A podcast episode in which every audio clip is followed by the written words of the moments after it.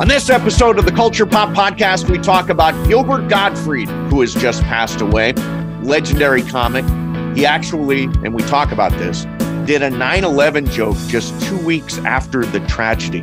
Plus, where do people get their stupid ideas for the Guinness Book of World Records? And actor Kiwi Kwan joins us. He's currently starring in Everything Everywhere All at Once. It is in theaters now. Don't forget you can subscribe to the Culture Pop podcast on Apple, Spotify, and at stevemason.com. And make sure to leave us a rating and a review. The Culture Pop podcast is brought to you by the law offices of Jacob Emrani. Accident or injury, call Jacob Emrani. Call Jacob. Hey, it's Mace. If you or a friend or loved one is injured in an accident, the first person you should call is my friend Jacob. When I did this, Jacob was great. He helped me by talking through the next steps, which really put my mind at ease. When you're injured in an accident, you got to have an expert. That's why you call Jacob, just like I did. Call Jacob, 844-24-JACOB. That's 844-24-JACOB, or visit calljacob.com. Call Jacob. Hey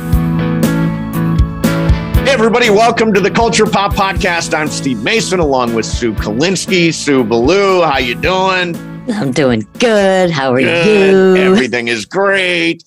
So I kind of wanted to start with this, um, and Mm-hmm. we got a really cool guest today. I kind of wanted to start with this. Um, so Gilbert Gottfried passed away, Mhm. uh, who was a legend, sort of in the in the history of comedy. Describe who Gilbert Gottfried as, as a stand-up, who he was. Well, you know, he he was a, a just legendary, just uh, a one of a kind.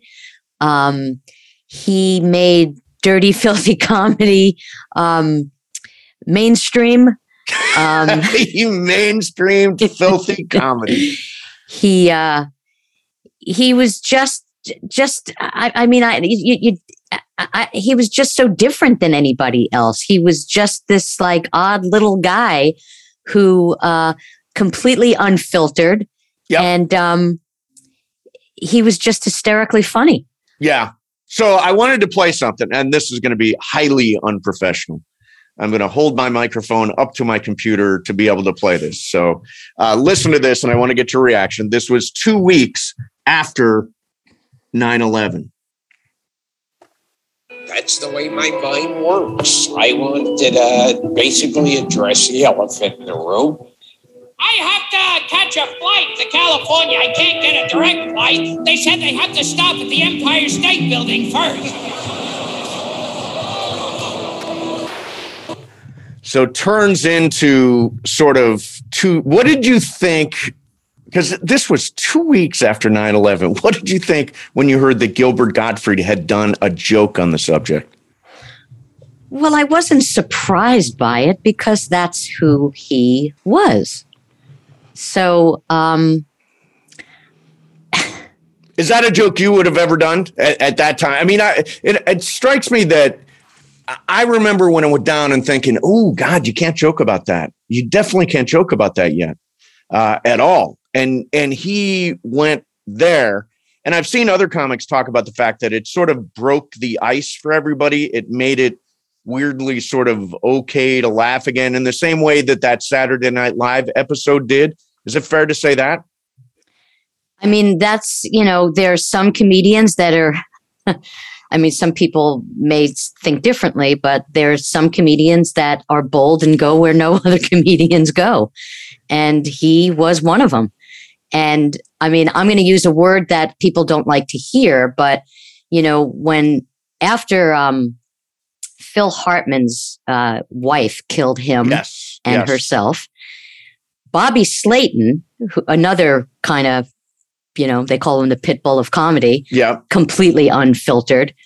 He went on stage during a memorial for Phil Hartman, and his opening line was, and I thought my wife was a cunt. No. Yes. No. yes. Oh. So, Oh. you know, um, a lot of people have the proverbial too soon. Yes. but um, people laughed. Yeah, yeah. And uh, you know, I saw on Facebook somebody posted um, in honor of uh, Gilbert, post the most inappropriate joke in his memory. oh, really? And, you know, that just says it all. Yeah. You know? Yeah. Like yeah. what, you know, like kind of like what would Gilbert do? Right. You know, do what Gilbert would have done. Like make a make an inappropriate joke about, you know, him dying or, you know, just cuz that's that's who he was and that that kind of would have been like a great kind of compliment to him. Well, the amazing thing is that that was at the Hugh, with the original joke that I played uh, was from the Hugh Hefner roast, which was at the Friars Club in New York about two weeks after 9 11. And he followed up that joke uh, with the aristocrats. he decided, all right, so all bets are off. And there's this famous joke called The Aristocrats. And our friend uh, Paul Provenza made a movie about it. It is depending on who you are, the filthiest joke that has ever existed. Everybody's got their own take on it. But he followed up that with the aristocrats, which is just an astounding, uh, crazy, out there, and I'm sure too many offensive set. Yeah, you know, it's like, okay, you don't like that? All right, well, how about this? Now I'm going to make it even worse. But, you know, in, and look, he got fired from the Aflac commercials. He made some, I, I think it was a, I think it was a kind of racist joke about um, Japanese or something. I don't know. He he he he he just said something extremely Right. He was the original Aflac guy. Right. But, you know, it also depends on who you are, too. Like, there was a comedian years ago. Do you remember um, Leon Klinghoffer? Who Yes, was um, sure. who was killed on the Achille Lauro? Okay, on a cruise ship. Okay. No, what? Yeah, Achille Lauro. Yeah, that's yeah, the was. Achilles Lauro. yeah, he was in a wheelchair. I mean, it was this horrible, horrible thing. He was taken hostage or whatever. So some comedian uh, gets a gig on a cruise, oh, like no. right, uh, like a like right after it happened, no. and does a Leon Klinghoffer joke. No, no. And he got airlifted off the ship. Did he really? yes. Well, I mean, you can't do that. Yeah. I mean, you know, There are there are lines. I mean, the There are lines are, blurry, but there there are, are lines. Yeah, I always thought that was one of the most interesting things about Gilbert Gottfried was that he went there when nobody else would go there. And agree or disagree, he he did go there. He was he was fearless as a comic. yeah, yeah. Um, yeah, he was he was brilliantly funny and uh and the sweetest guy. Just the sweetest guy. Yeah, I, I mean, I've known him my whole career. You know, Uh, yeah. So, um, so you had Right. something. You had something fun.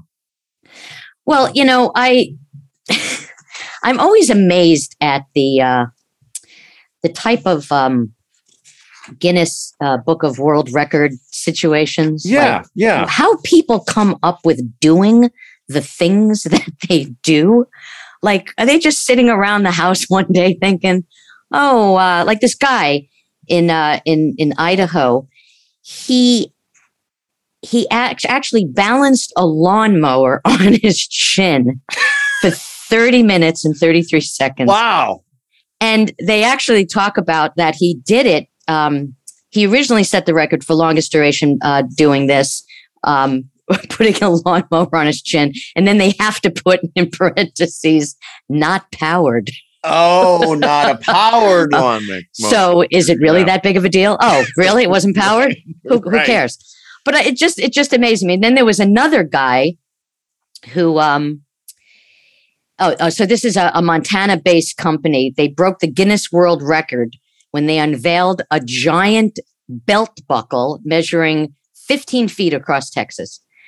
And again, it's like when do you where are you what are you doing what are you smoking what are you drinking Let's like we're gonna spitball here. How about gigantic belt buckle? I got it. I got it, dude. I totally got it. Big belt buckle. I- I, I just don't understand how where where it comes from, and it's it's kind of like a bizarre, um, you know, uh, like golden ring to to strive for. you Although know? I'll tell you, when I was a little kid, we always got the Book of Guinness Records or the Guinness Book of World Records, and we would read it and we would talk about it and we would dream of someday being in that book somehow. So I'm sure that's what's going on here, whether it's a publicity stunt or personal glory seeking, you know, and the, and the balancing of the lawnmower movement. This guy is like the king. He is the guy. Yeah. And I, I used to always think, in fact, you you just brought this up. I am going to go on the radio today and I'm going to talk about what Guinness Book of World Record uh, we are going to set uh, Mason and Ireland, uh, everybody on our show. really? Yeah. Oh, Why not? Cool. Oh, Get, cool. in the, get in the book somehow. All righty. All righty. Very like that. inspiring. You gave me an idea. You gave me an idea. We're So- always looking for bits. So I thought this was this was just kind of fun to me. So uh, Seth Beer, who's a rookie on uh, the Diamondbacks, Yes. he hit a game-winning home run uh, to defeat the Padres on National Beer Day. What are the odds? what are the odds of that? How cool is that? Yes, yes. Now it doesn't work every day. Like yesterday was National uh, French Toast Day. Now nobody is going to be able to to do what the guy named Beer did. But but but and that's another thing. Like the, these national these these national holidays, these like weird holidays. Um, there was one. There's one in Japan. Um, they have it's it's it's um it's actually uh April. It, I guess the uh, each year on the first Sunday of April, Yes. it's it's uh they have a penis festival. What? It's um it's uh it's it's the festival of the steel phallus Mm, mm. and it centers around uh, the Shinto god, I don't know, Kanayama Hiko or Heiko, and uh, it, it the deities are associated with metal, me- metal. What is it? Metallurgic? How do you pronounce that? M e t Met- metallurgic. Metallurgic arts and sexual health. So they they, but they actually have a festival that's called the Penis Festival. And um, Well, I mean, you know, there's something there's something cultural going on here, right? No, I know, but it's just like you know, like ha- who who okays this stuff? Like, So I, I will I will tell you that uh, it's a regular running gag on the station, uh, the afternoon show, Sedano and Kap on 710 ESPN. They always do National Day of so just out of curiosity, I pulled it up. Today is National Make Lunch Count Day. I have no what, idea. what does that mean? I have no idea what that means. Well, they're running out of things to have a day about. Yeah. It is National Scrabble Day.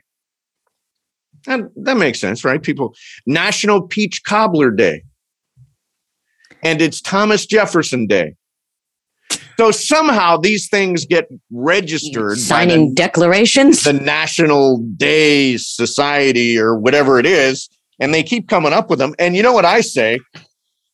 Good for us. Good bits. Oh no, definitely, it's good for for a comic take, but it's just so bizarre that they come up. You know, like I I just want to know who who like do, do you have to get this approved by somebody Is to declare? national board? Is there a board of National Day shit? um. Yeah. Yeah. No, I, I tell you, we run with that stuff. We run with that stuff. All right. So so this is just something that I thought, you know, it's kind of up your alley when it comes to uh, like AI kind of stuff. And Oh, I know, love well, this stuff, well, but just yeah. like weird. bring it so- on. So a driverless, there was a car in a driverless car in San Francisco was pulled over by the police in San Francisco who did not know there was no driver in the car. Well, I believe that. So they that so the the cop pulls the car goes to pull the car over There's a then- passenger, right? There's just no driver.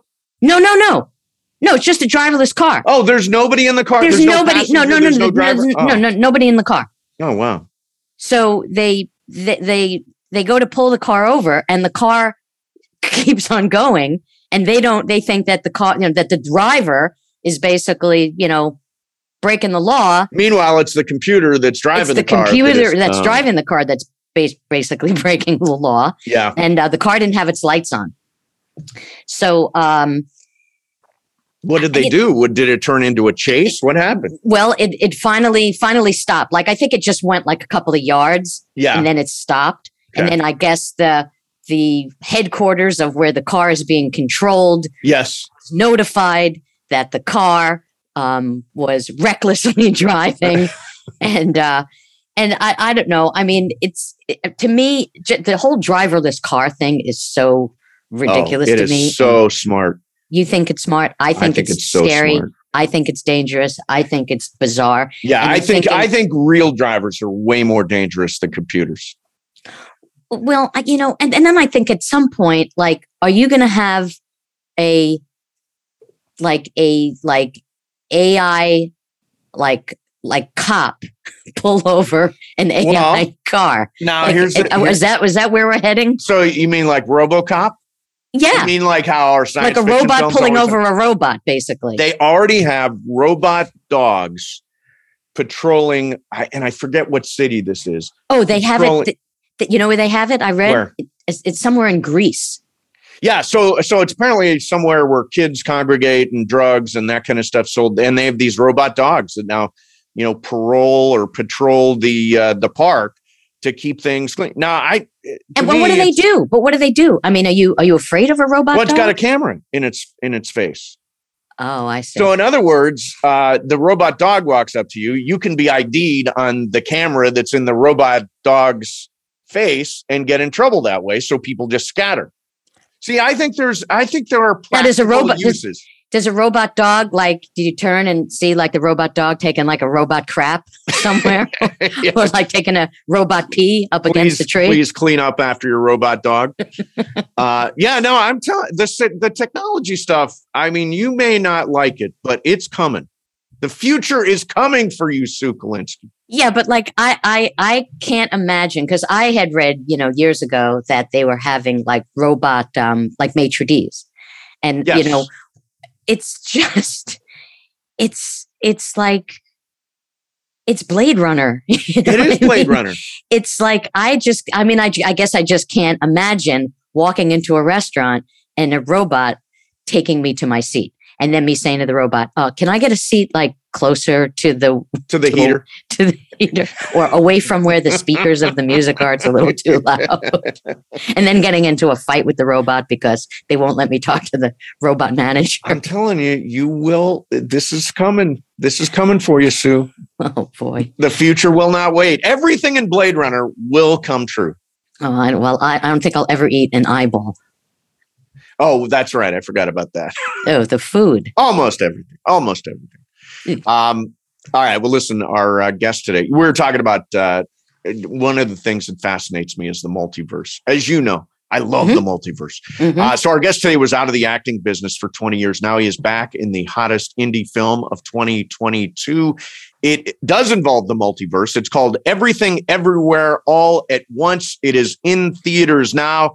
And Ke Huy Quan joins us. Ke, thank you so much for doing this, man. We really appreciate it.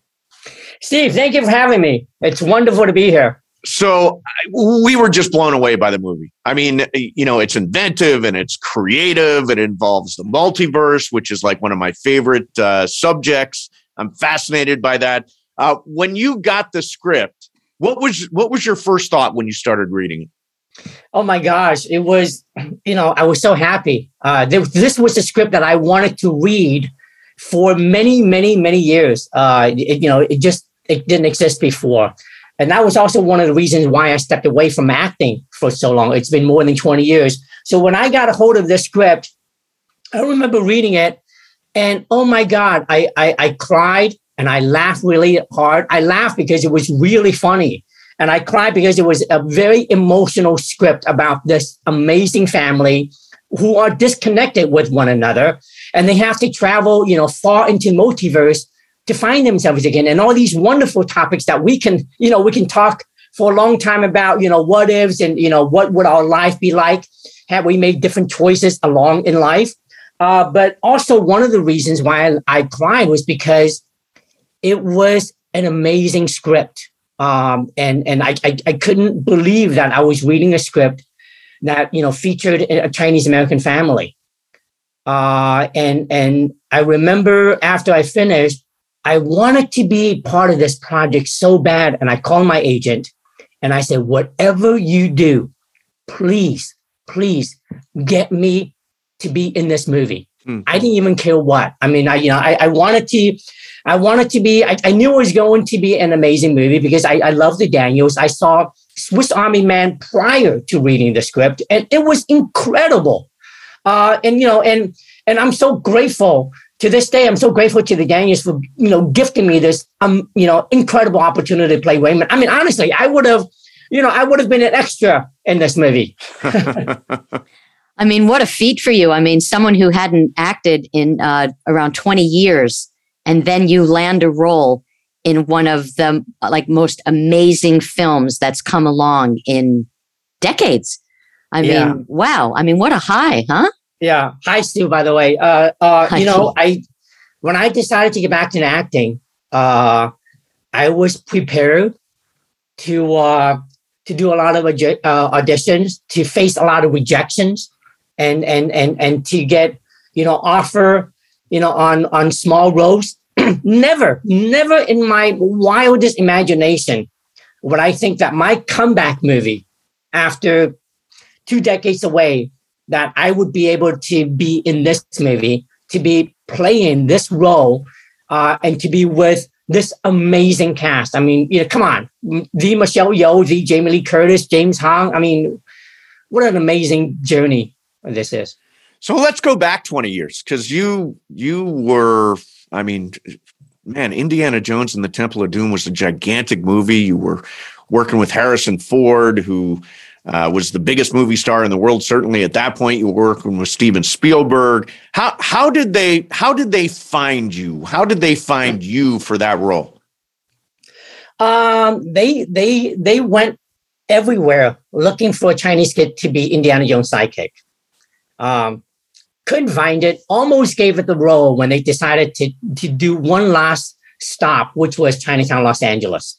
Uh, they held an open call, uh, and I happened to be at the right place at the right time. I went in audition, and the next day, we got a call from Steven Spielberg's office, uh, and I walked in the room, and you know there he was along with George Lucas and Harrison Ford. We spent an entire afternoon together. Mm.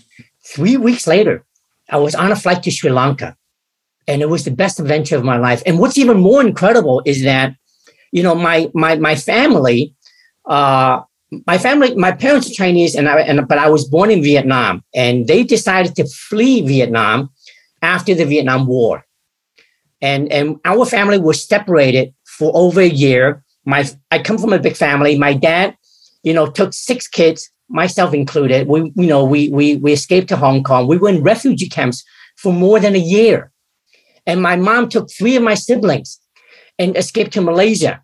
Wow. And of course, now I'm grateful to the American government at that time. You know, they you know they gave us a visa and they granted us an asylum, and my entire family was able to safely reunited in Los Angeles in 1979. And as destiny would have it, four years later, Spielberg and Lucas were planning to put an Asian kid in one of the biggest movie of all time. I mean, I mean, when you when they talk about the land of opportunities, yeah, yeah. I mean, oh my gosh, right? What a story, yeah. what- yeah, it, it was incredible. Never, you know, uh, I, again, I mean, I, I, I'm still, I, I can't believe that happened to me when I was a kid. And I'm still processing right now, this moment, how everything came to be. Uh, it's, it's, you know, I, I think I get emotional every time I talk about oh, everything so far. And uh, I, I don't think I've cried more, you know, in the last two months than I've cried in the last 10 years. I mean, Hmm. it's just really, I mean, I, uh, uh, you know, I, I'm asking myself, I'm pinching myself every day. Like, how can, how can I possibly have this movie, Everything Everywhere, all at once as my comeback movie? Um, and, and to, you know, I, you know, I, I look back my entire life, how lucky, how grateful I have been, how blessed I am. Uh, I mean, who who who does his first movie with, you know, with you know Spielberg and Lucas and Harrison Ford? You know, I mean, to this day, I mean, Indiana Jones and Goonies are beloved by so many people, yes. generations. I mean, it's really, it's really amazing. So, so as a young boy, um, I mean, how familiar were you with with film and and and what what inspired you? What did you watch? You know, as as a kid. Uh, uh, not much because we were so busy trying to, like I said, you know, we, we you know, uh, as a little kid, uh, you, you don't know much. First of all, you don't have the maturity to really process everything that was going on at the time. You know, we spent a good portion uh, in my early years trying to escape Vietnam. You know, we made two attempts. We succeeded on the second attempt. So when we got to Los Angeles, we didn't have anything. We didn't even have a TV. Mm-hmm. You know, I mean, I mean, we, you know, uh, my family is is you know eleven total. My parents had nine kids.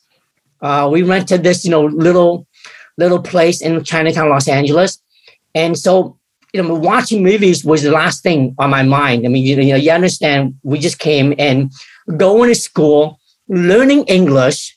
That mm. was the, you know, that was the number one priority.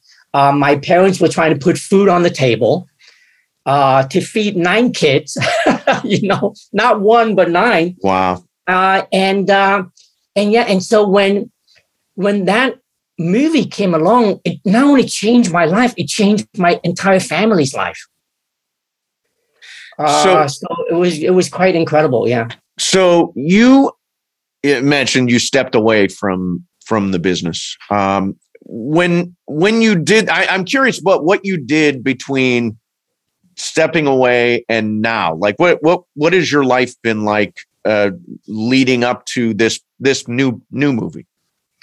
Well, I you know I went to film school when I decided to step away, and honestly, I mean it was quite a painful decision that I had to make early in my in my twenties.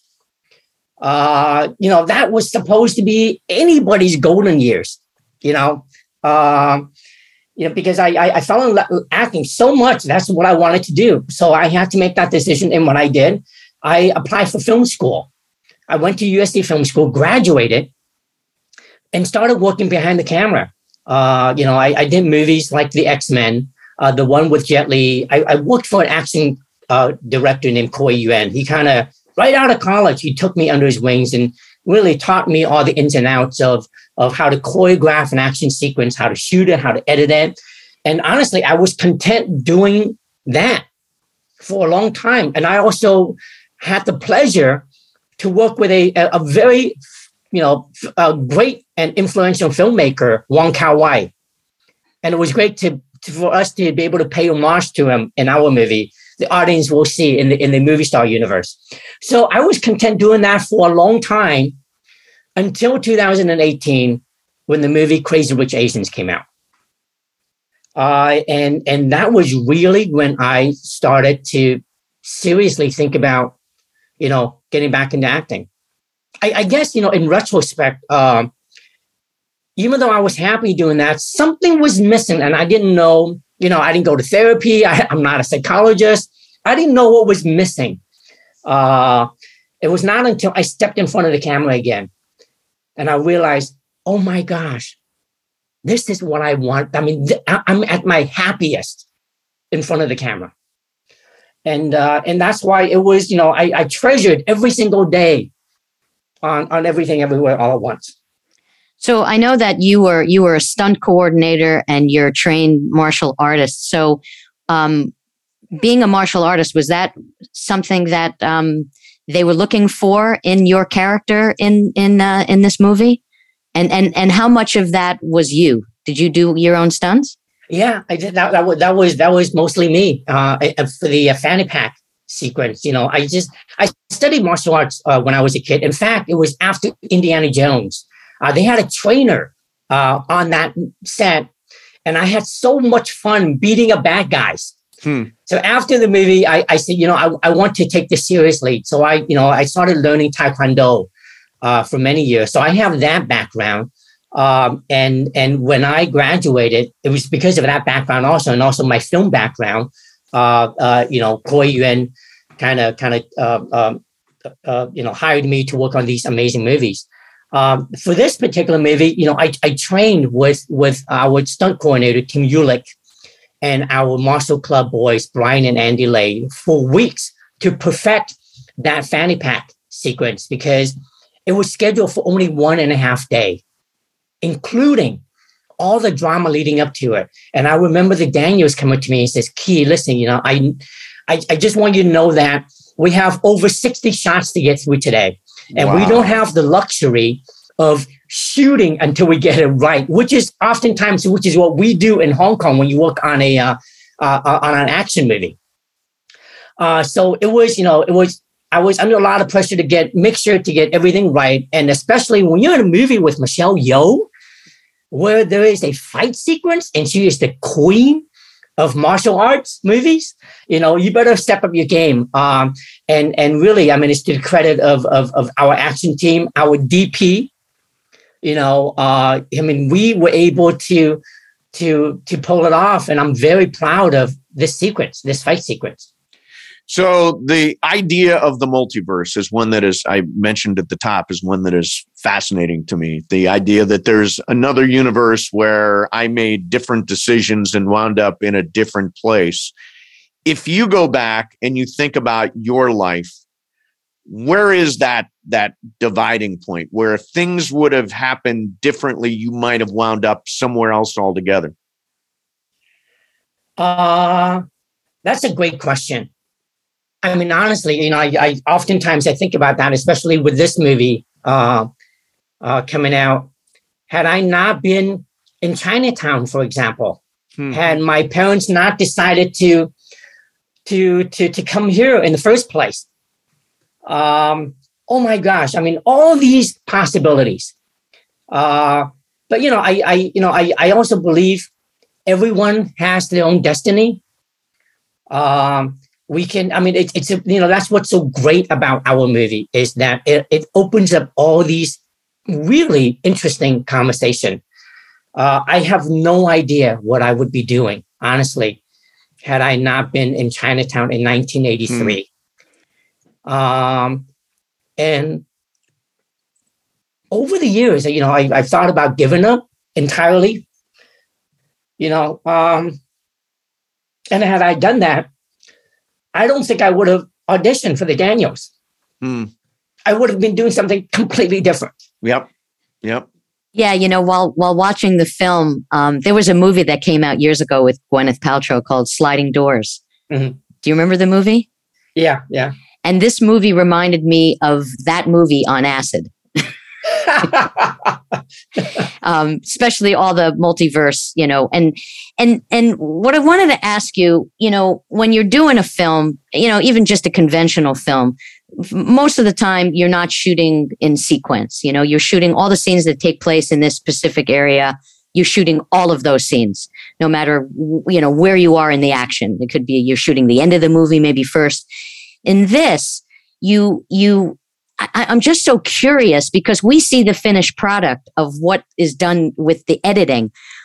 How how do you do so many scenes and and like certain shots, like you were saying, sixty something shots that they had to get? What is that like for an actor? I mean, how challenging was that for you? well first of all the, the daniels are really amazing filmmakers they're so smart uh, they, they they wrote the script. They had it all planned out.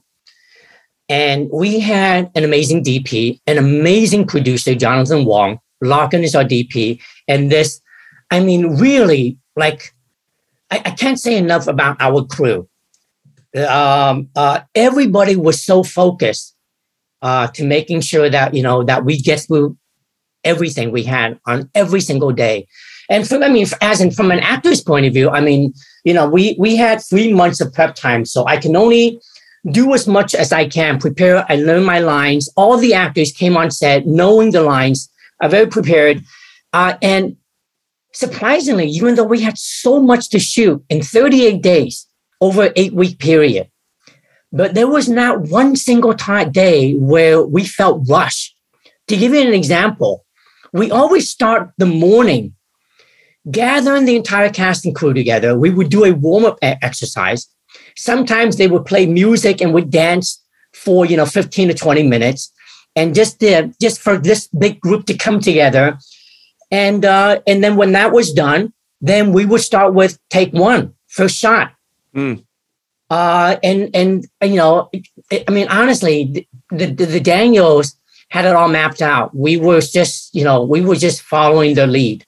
And all of us were really comfortable because we trusted them. We placed our trust in their hands.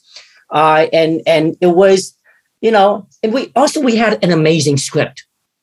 We never from day one, after we began principal photography, whatever that script was, we had zero changes.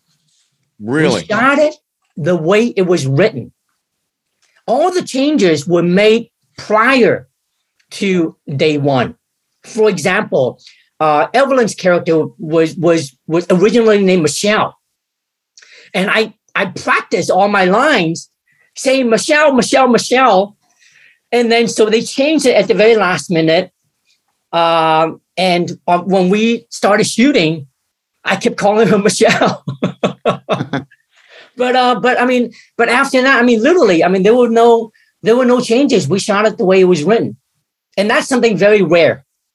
So you mentioned you talked about your your life, your family, uh, getting out of Vietnam, and your life as a refugee, reuniting with your family and shit. Can you believe we now live in a in an era where you mentioned Crazy Rich Asians? Asians. I'm also thinking uh, Shang Chi, Legend of the Ten Rings. Can you believe we live in in a world, in a country, in a culture where where themes like that and representation like that is actually taking place? Yes, I mean, I I'm I'm so grateful for the last few years. Uh, when I started in the business, you know, there were so few of us. Oftentimes, I was I was the only Asian face on a movie set, um, and and you know, roles were just very limited for an Asian actor. I mean, you know, we, we talk about this all the time. Uh, you know, I started out as a child actor. And, and to make a transition from a child actor to an adult actor is very difficult. There are, you know, very few successful cases in, in, in, in the history of cinema. I mean, it's very hard to, to move from child to an adult actor. And when you're an Asian actor, it's even more difficult, times a hundred, times, you know, a thousand. Uh, so yeah, so it was in my early 20s, I I I remember the the the, the very last audition I did before I decided I go, you know what, I, I don't think I can do this anymore. Um, it was for a, a, a role that didn't even have a character name.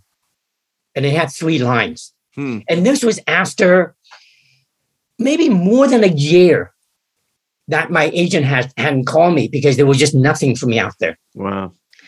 And uh, and and and finally, you know, th- there was this there was this you know opportunity to audition. It was for three lines. I walked in the room, and there, it was filled with Asian actors fighting for this minor minor role. Hmm. Uh, and I went. I auditioned. I came out, and uh, and and I waited to see if I got the part. And then a week went by, nothing. I called my agent. I said, I said, uh, hey, any news on on on that? And they said, oh, they've already, you know, they they picked somebody else. Hmm. And I remember sitting there. I go, oh my gosh, this is it's such a minor role that has three lines, and I didn't even get it. And I mean, again, I mean, this was like to give you context. In my what I think I was like 22, 23 at that time.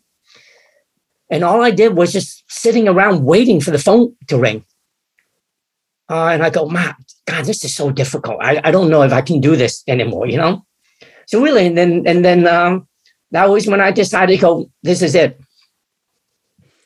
you know it's weird in this business you know i mean i, I did stand up for a long time i did you know hand, handful of, of acting gigs but i remember you know you and i have some six degrees of separation because you were in head of the class and Dan Frischman and i were very very good friends uh, we were young comics in new york. We drove out from new york to la we moved to la together. We were roommates.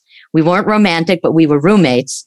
And then, you know, some soon after he got head of the class, and Tannis Vallely was um my, the her father was a, a stand-up comedian and uh and showrunner. And um he gave me my first writing gig. So we we have this connection, but my point is that you get this role on a on a on a big series. You think, okay, I'm in. You know, I'm just going to keep on working and it, it really is the craziness of show business you know I, I don't think people in other professions think You know, I got like a doctor gig, and you know, when am I going to get another doctor gig? You know what I mean?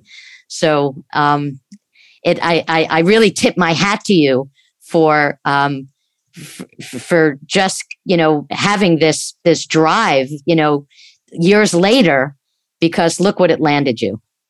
Yeah, you know, I, I when I uh when I was working behind the camera, I noticed, you know, uh things were changing slowly.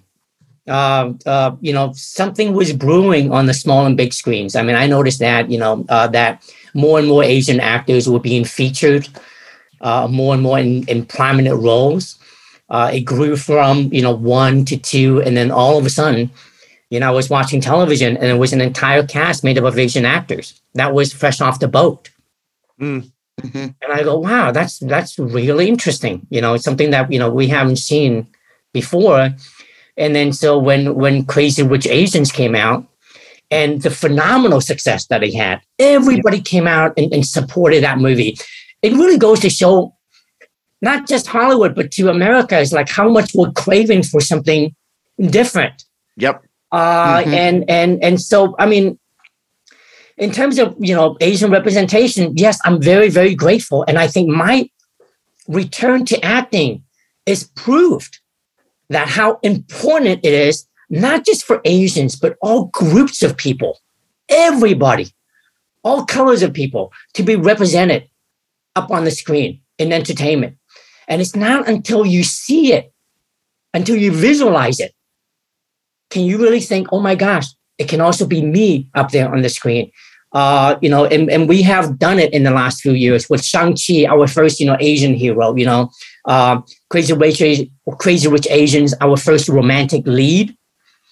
Uh, and now Everything Everywhere All at Once, you know, this amazing movie that featured, you know, I, I feel like a lot of times in the past, you know, you, you, you put an Asian character up on the screen, it needs to be about identity or about, there's, there's got to be a reason, but this movie did, it's not about identity.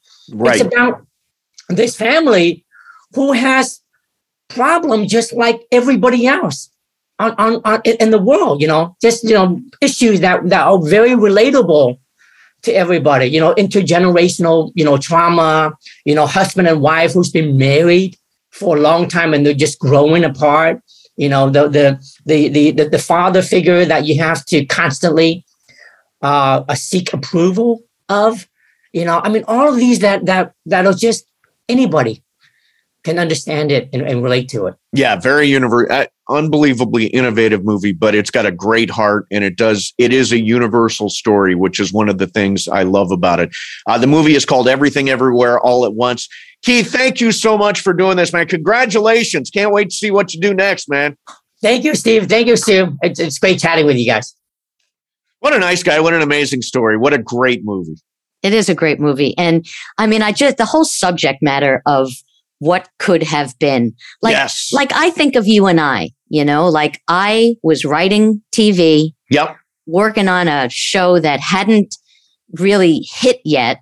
That's, it was Sex in the City. Yep. Didn't really know what was going to happen with it. Didn't know it was going to be this phenomena. My writing partner and I split up.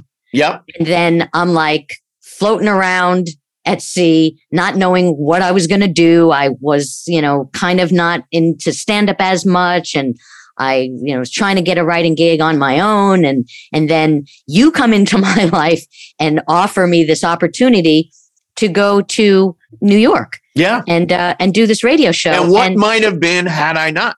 exactly. What if I had been doing that show with Jimmy Kimmel, which was one of the early ideas? It's Or- just, yeah. Or what if in 1998, when the New York Daily News, I this is like a humble brag, when the New York Daily News wrote an article about who's going to take over for Bob Costas on later, and it was me, a photo of me, of Chris Rock, and of Greg Kinnear. What if I'd gotten that show? Then I wouldn't have gone to New York, and you would probably be a multi award winning producer by now. Mm. That's true. So you fucked everything up.